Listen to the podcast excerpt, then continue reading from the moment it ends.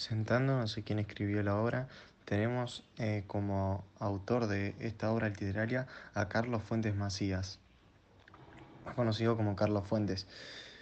Este hombre nació en Panamá un 11 de noviembre de 1928 y, y falleció un 15 de mayo de 2012.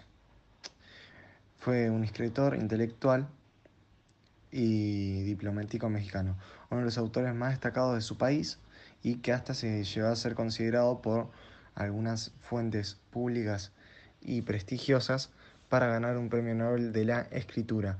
Algunas de sus obras literarias más importantes fueron La región más transparente, La muerte de Artemio Cruz, Aura, Cambio de piel y Terra Nostra, entre, entre, otras, entre otros relatos.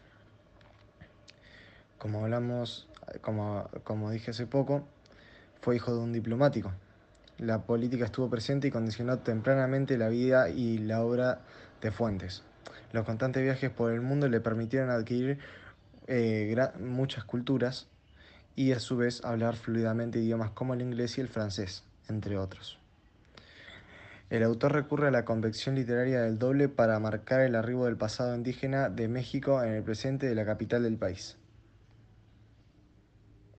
Es decir, con este relato lo que intenta expresarnos es el pasado de la cultura indígena de México y a su vez relacionarla con eh, el estado actual del país, con sus fundamentos y, y sus reflexiones.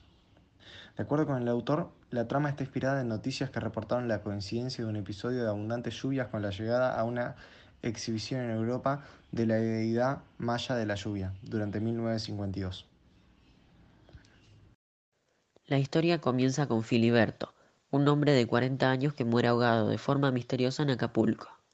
Su amigo Pepe, el encargado de llevar el féretro a Ciudad de México, no puede evitar leer el diario de su difunto amigo que se encontraba entre sus pertenencias. El cuaderno contaba cómo a Filiberto le fascinaba coleccionar arte indígena mexicana y cómo su aburrida vida había empezado a sufrir de extraños sucesos luego de comprar una réplica del famoso Chacmul.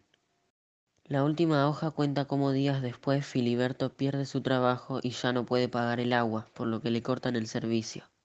Pensando que el Chacmul se convertiría en piedra sin agua, Filiberto decide escapar de la casa.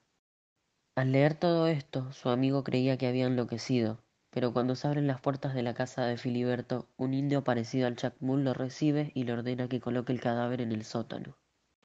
A medida que el texto avanza, cada lector va creando su propia teoría, en este caso, nuestro enfoque preferido es el psicológico. Algunos podrían preguntarse, ¿qué enfoque psicológico puede tener un relato sobre una estatuilla que cobra vida? A lo que podemos contestarte sin problemas. Todos sentimos miedo, todos tenemos problemas, y muchas veces esos problemas nos doblegan y consumen. Esto es lo que le pasa a Filiberto en este cuento. Durante mucho tiempo, el protagonista de este relato fue consumido por un trabajo rutinario y pesado, el cual lo consumía y lo volvió un esclavo. A pesar de esto, él tenía un método de salida, colecciones de estatuillas de todo tipo. Esto lo obsesionaba, era su afición y desde hace unos años era su costumbre.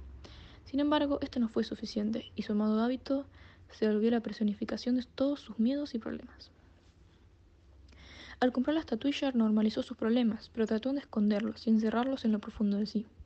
Sin embargo, con el tiempo estos se volvieron más fuertes y comenzaron a atormentarlo cada vez más.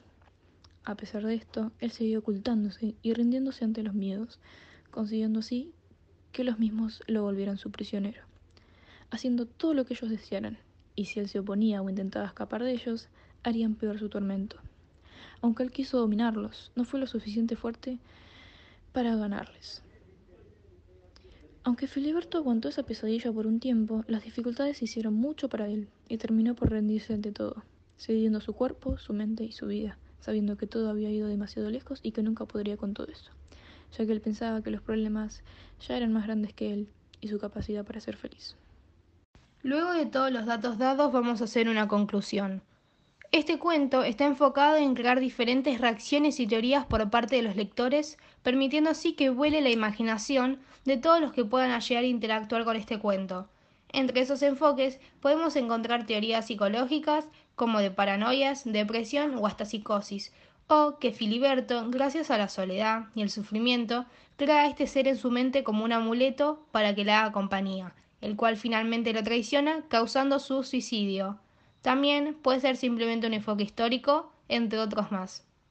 Gracias a esta variedad de posibilidades es que el texto se vuelve interesante y entretenido. Gracias por escuchar.